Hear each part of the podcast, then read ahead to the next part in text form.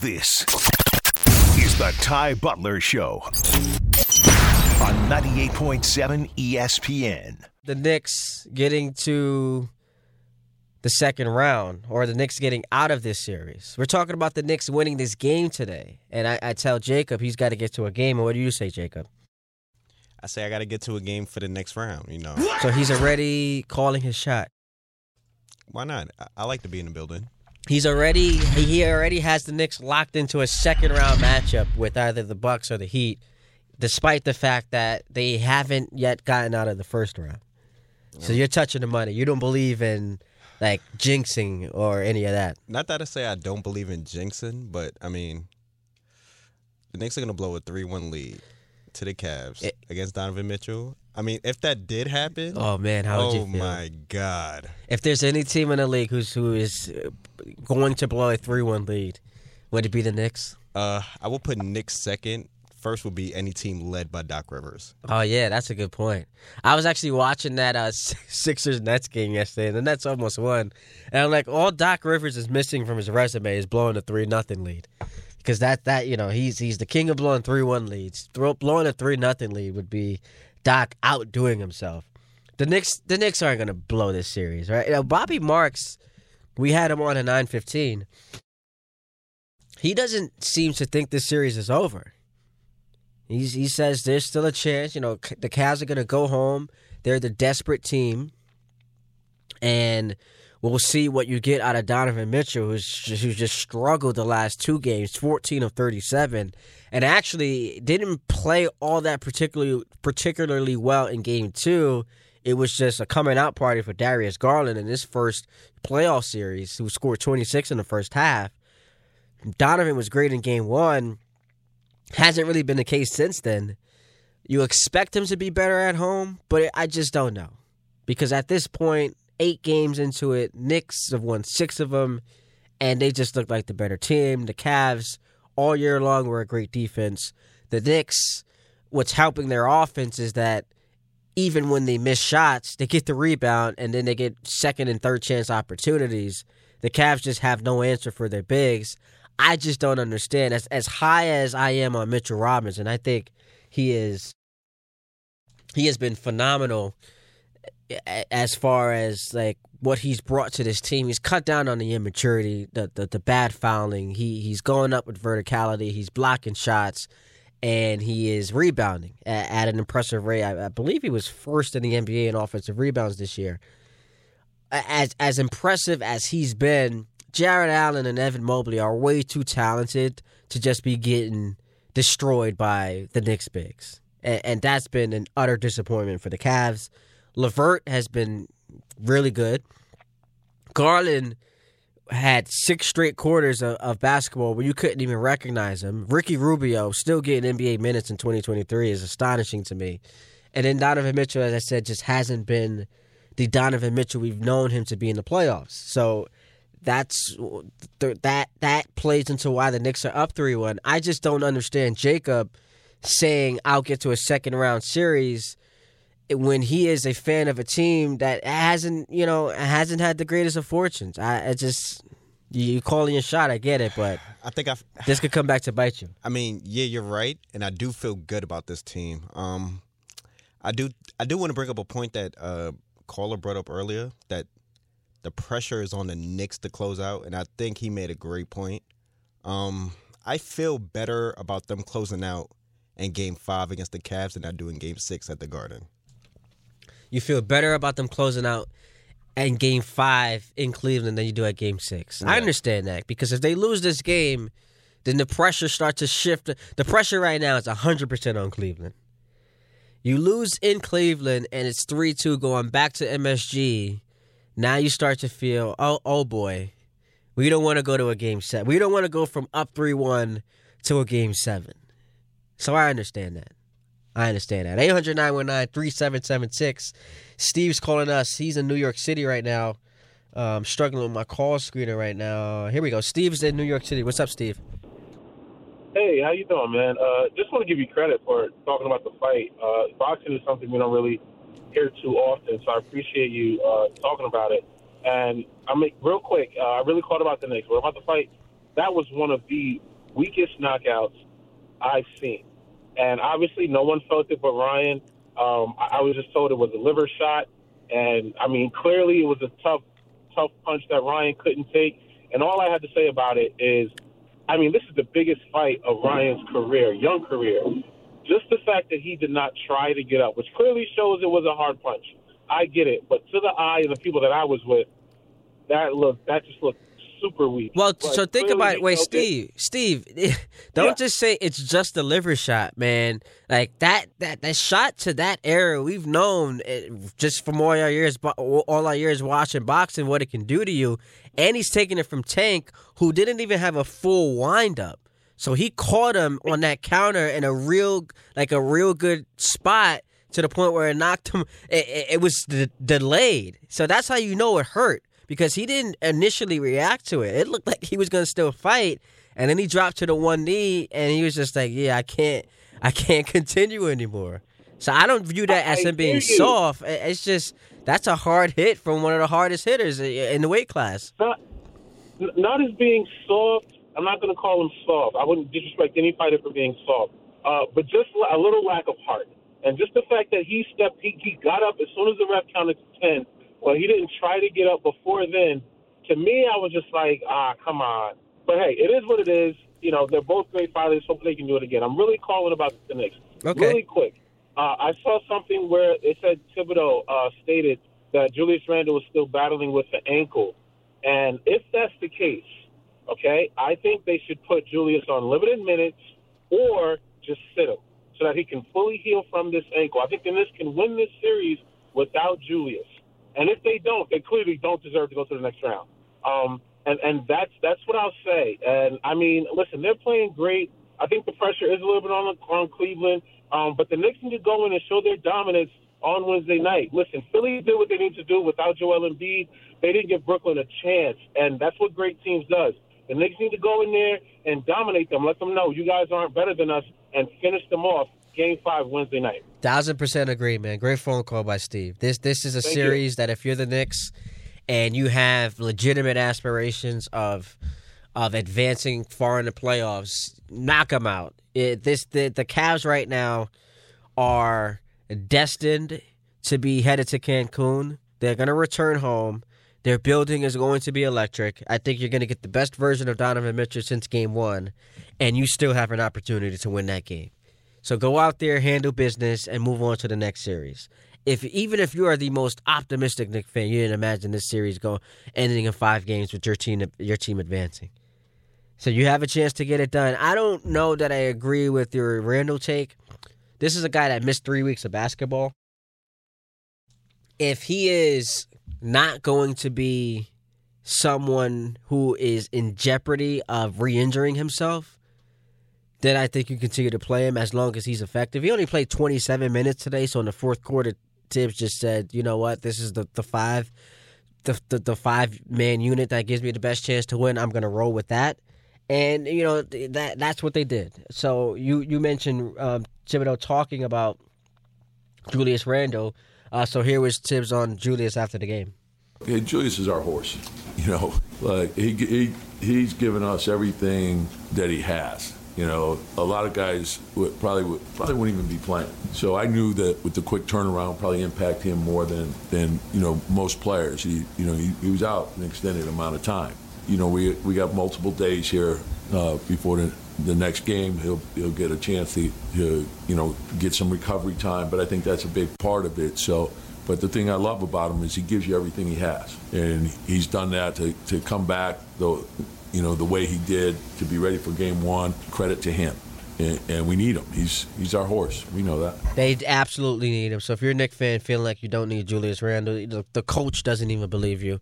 Uh, just to to go back to something I mentioned earlier, before we get to, to baseball and the NFL, uh, the question was posed to me, and my, my mentions were flooded after this game. Partly because that, that fraud Dave Rothenberg is out here tweeting RJ Barrett gifts to me as if he wasn't critical of RJ Barrett himself. So all of a sudden he's a big RJ Barrett fan. Uh, do I owe him an apology? Absolutely not, because the, the criticism was warranted. This was a guy who was underwhelming in year four. This was a guy who we entered. We were going to enter next season wondering, is there a way we can get him off the roster? This was a guy who, compared to last year, suffered dips in points, rebounds, and assists, and shot the worst three point percentage of his career. This is a guy who, in multiple fourth quarters late in games, was benched. This is a guy who you had high expectations for and simply did not meet them. So today, he was awesome. He scored 26 points. He he shot a high percentage from the field, 9 of 18, and if you just look at the twos, he was what, 9 of 12. So he did his job. He was a spark, he was an engine, and he did everything that you wanted. He was here an RJ Barrett chance. We would love to see him not miss five free throws, but neither here nor there. If he continues to play like this, then we can start to, to change the tenor of the conversation about what his future looks like in this Knick uniform. But the idea that we are we are now oh, anyone critical of him owes him an an apology is embarrassing. And for my guy Ray Santiago to put that on Twitter earlier, delete it before people see it before more people see it. It's embarrassing, and you can rip me for the Cavs and five take because uh, uh, it's fair. Right? The the Cavs and five take did not age well, and I'm here to you know to take it. I thought the Cavs would win this series in five games, and I had my reasons. But this idea that I should be apologizing for crit- for criticizing R.J. Barrett is a disgrace. There is there is no way I am going to come on here and apologize for that because he played one great game. You talk to the wrong damn person. You're listening to the best of ESPN New York tonight. DeJounte Murray walking off the court and looked like he got into a, a, face of an official and said something. Uh, it was really close to his face, so that might be a, a fine or a suspension coming.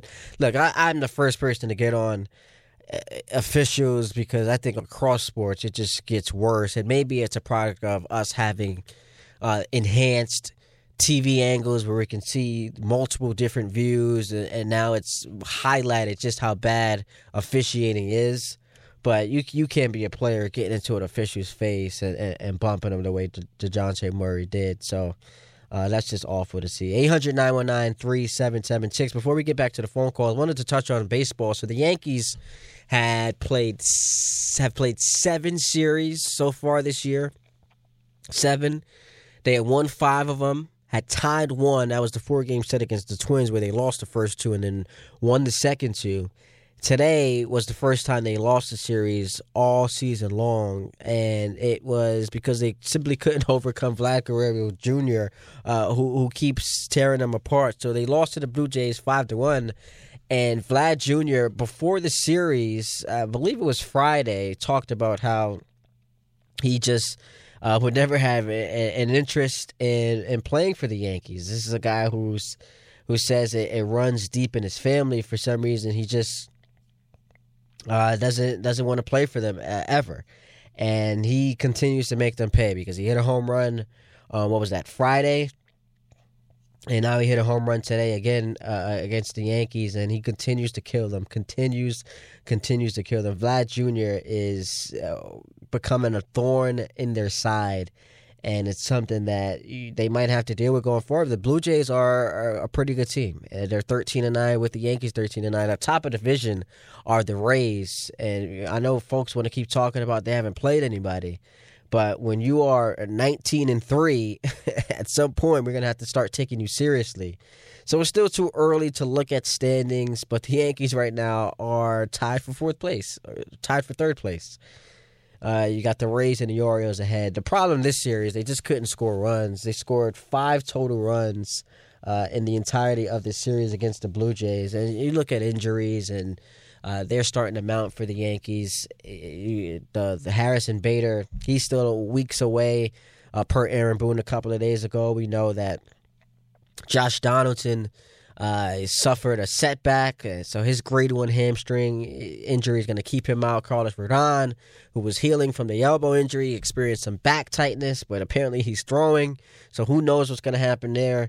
the Yankee offense this weekend just did not show up. We yesterday Volpe hit his first big league home run, a two-run shot that it was immediately erased by the bullpen.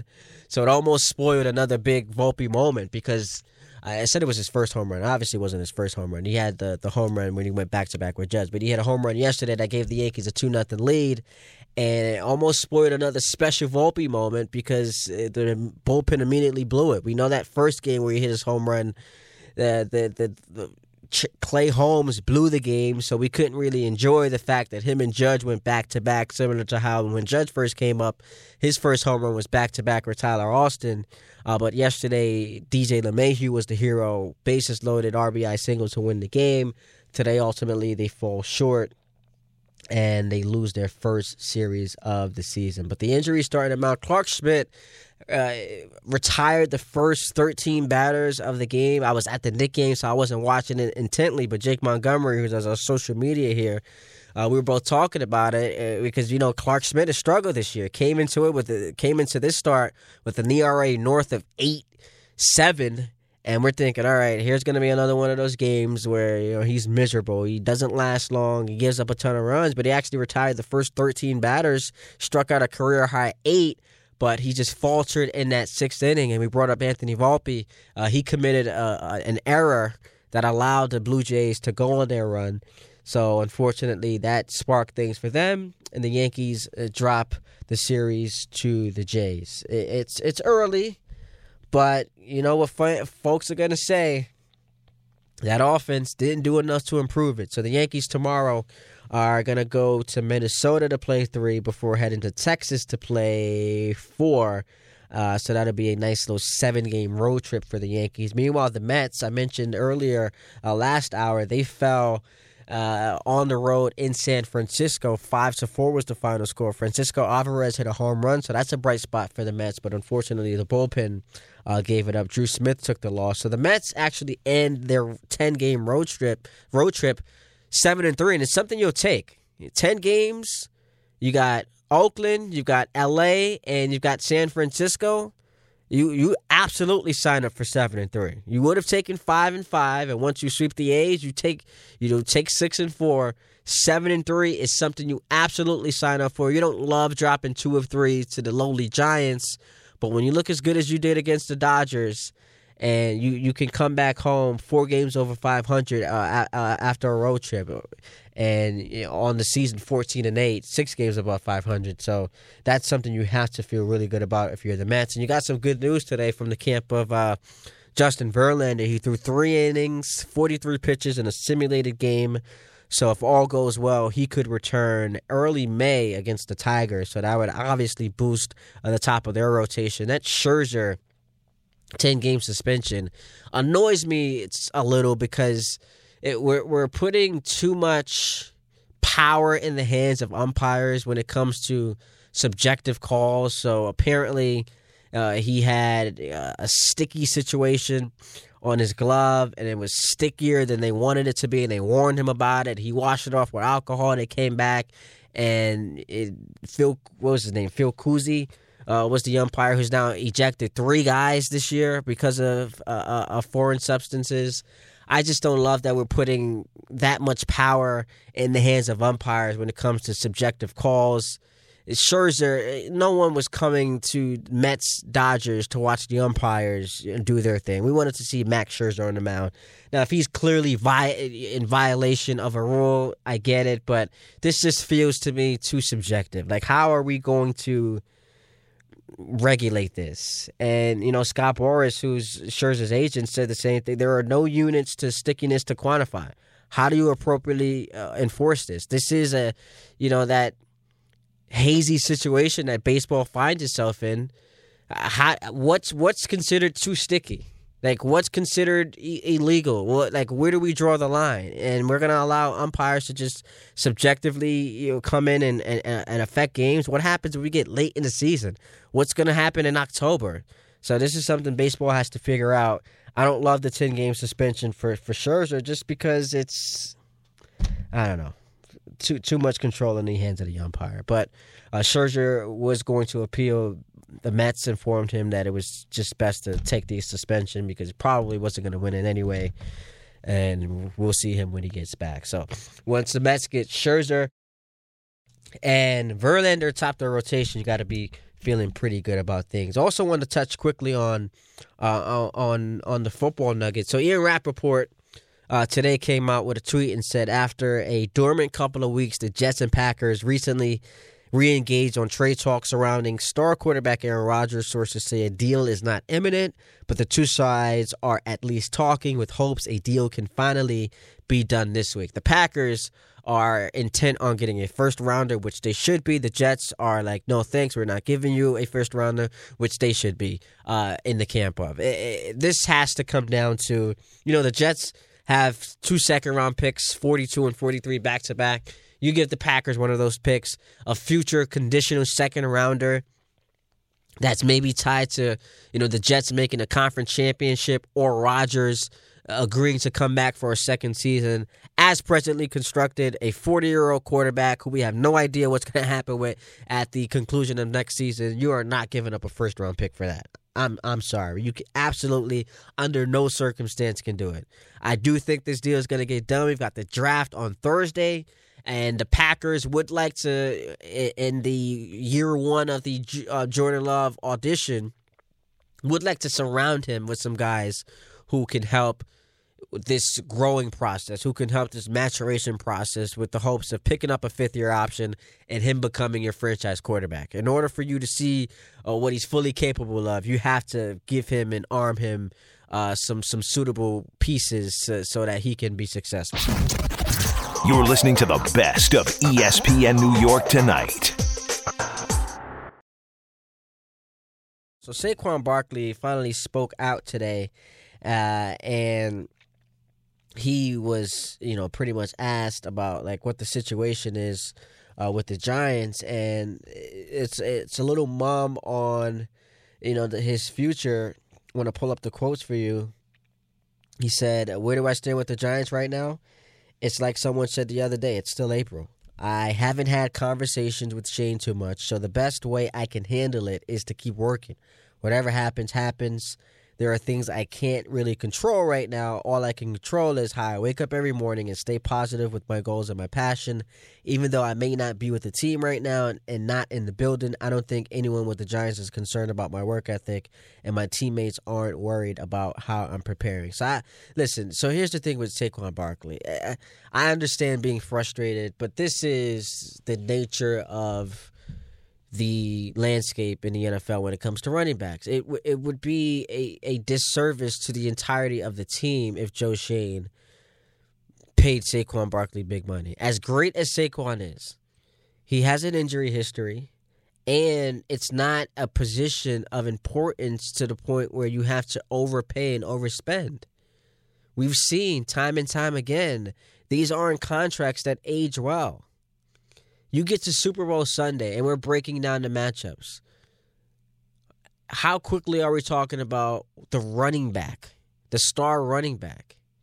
We're focused on the quarterback. We're focused on the offensive line, pass rush. And yes, if you have really good running backs, that plays a factor. But the point is, you can find really good running backs anywhere.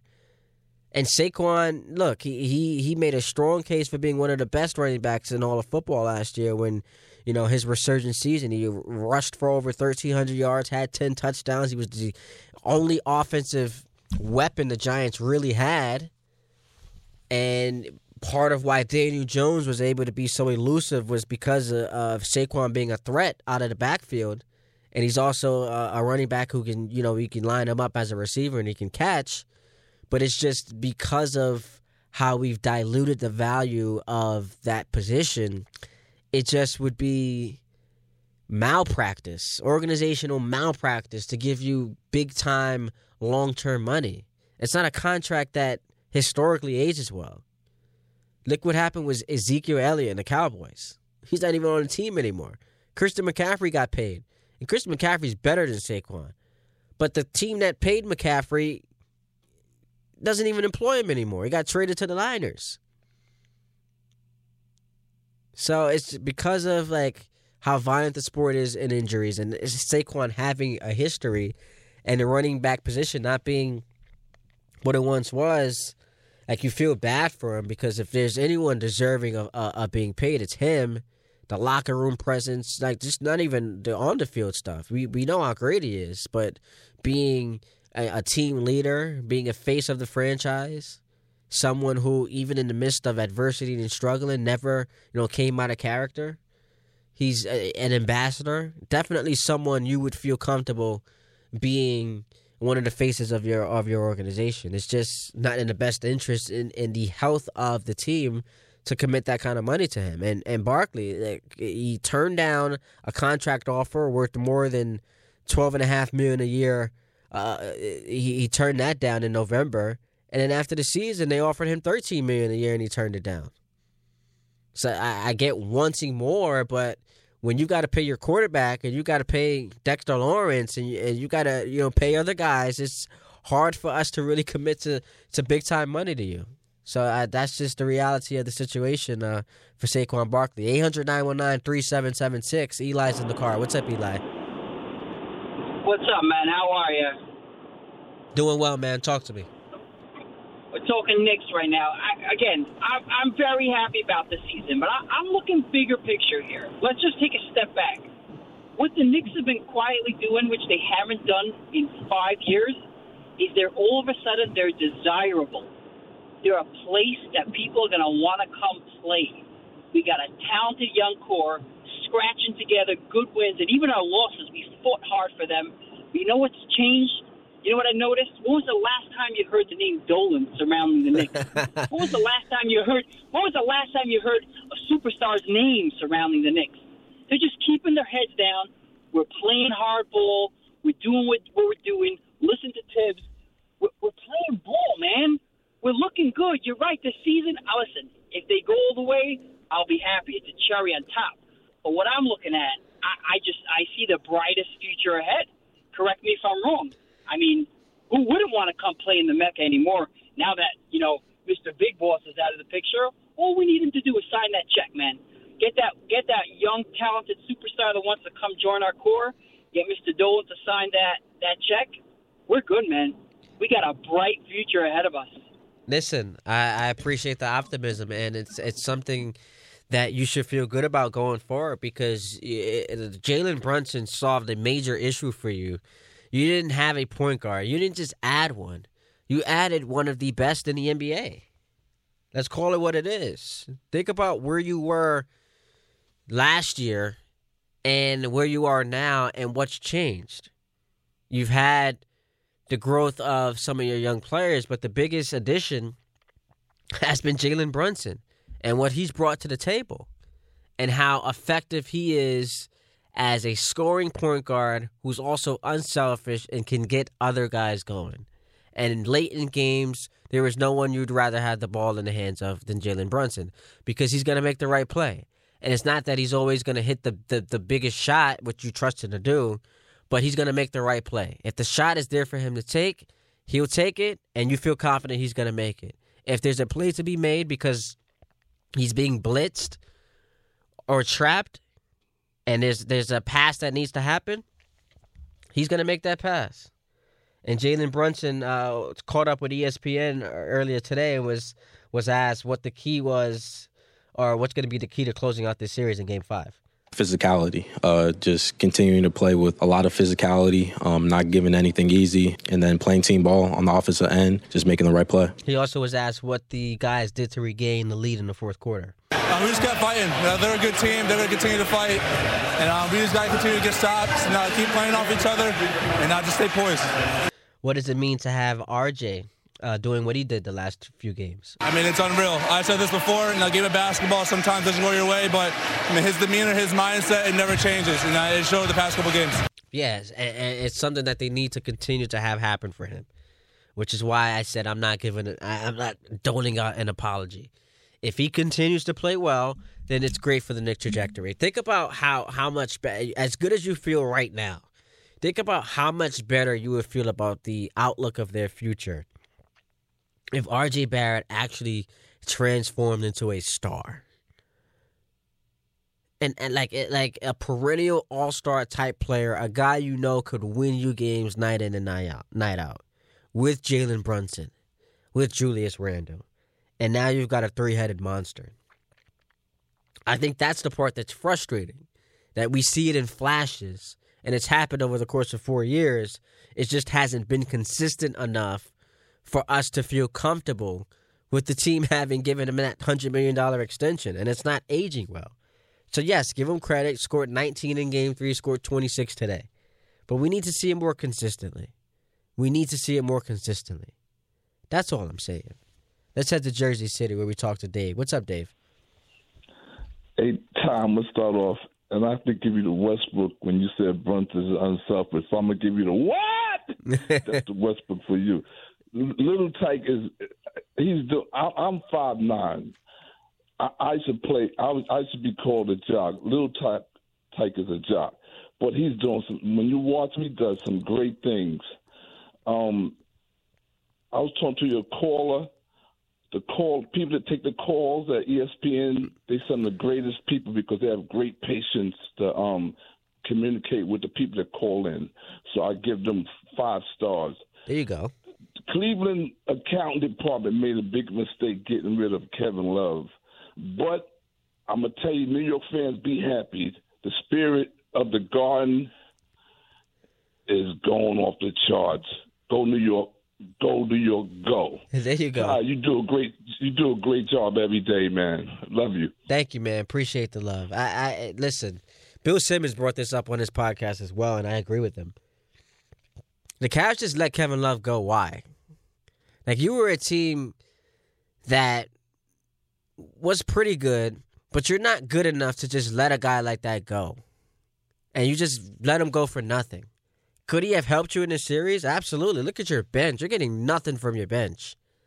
And the fact that they just allowed him to to just go, get bought out, and go to Miami, just never made any sense to me. And I was uh I was telling Dave that to me, Kevin Love, every time he matched up against the Knicks this season with the Cavs, he killed us this year. Absolutely. He's bombed from three. He's probably wanted their better three point shooters off the catch and shoot. And that's something they could benefit from now. That the fact that their guards are penetrating and, and being erased at the rim, you would love to have guys who could kick out and, and you know, shoot threes. Levert's the only guy hitting threes right now. Uh, Cedi Osman is hit and miss, but they don't have consistent three point shooting. And what we know is in this league, that's what you need. You you need that in this league, and the Cavs simply don't have it. They simply don't have it right now. So uh, that that that to me just didn't make any sense. And look, the Knicks aren't complaining about it. You're listening to the best of ESPN New York tonight. One of the greatest coaches, if not the greatest coach of all time, but also Phil Jackson, an absolute clown. So I came across this on Twitter yesterday. Uh, Phil Jackson says that he hasn't watched the NBA since the bubble, and the quote was they even had slogans on the floor in the baseline. It was trying to bring a certain audience to the game, and they didn't know it was turning other people off. People want to see sports as non political. So, here for all the clowns and like the actual morons who think that simply putting end racism or like Black Lives Matter is political. That's not political. You like it, it, it's so easy to to sound like a buffoon when you're when you're engaging in conversations like this. It's not political. Calling for social justice, calling for equality, that's not political. Phil Jackson, I mean, the, when you go back to the, the posse comments he had about LeBron James, continues to show you who he is. And I'm glad Jalen Rose on his Twitter ripped him earlier because it's so true. These same black players who Phil Jackson just doesn't care about, he was coaching and helped him become the greatest coach of all time winning 11 championships. So, I mean, it's just absolute clown behavior. You're not watching the NBA anymore. No one cares. It, it, like, it, it's just it's so fascinating that uh, simply saying Black Lives Matter or end racism as a sign on, on, on a court causes you to not watch the NBA anymore. What a freaking doofus, Phil Jackson. What an absolute, what an absolute, absolute clown. I'm so glad Jalen Rose ripped him. Anyway, we had a phenomenal day today. Started at the Garden for Game Four between the Knicks and the Cavs, and the arena was rocking. It, it was just, it, it was just as a as a diehard hoops fan, it was very very humbling, but also exciting. Humbling, understanding, like man, like this is this is what it's all about. There's there's a level of humility that comes in where you know you work hard to get to a certain point and you you're very appreciative of, of, of being in, in, in, situations and that was fun. The Knick fans, you know, I, they have some fun with me and I have some fun with them on Twitter and we go back and forth. But it, it's a very loyal fan base that's passionate, that is starving to see this team attain any level of success.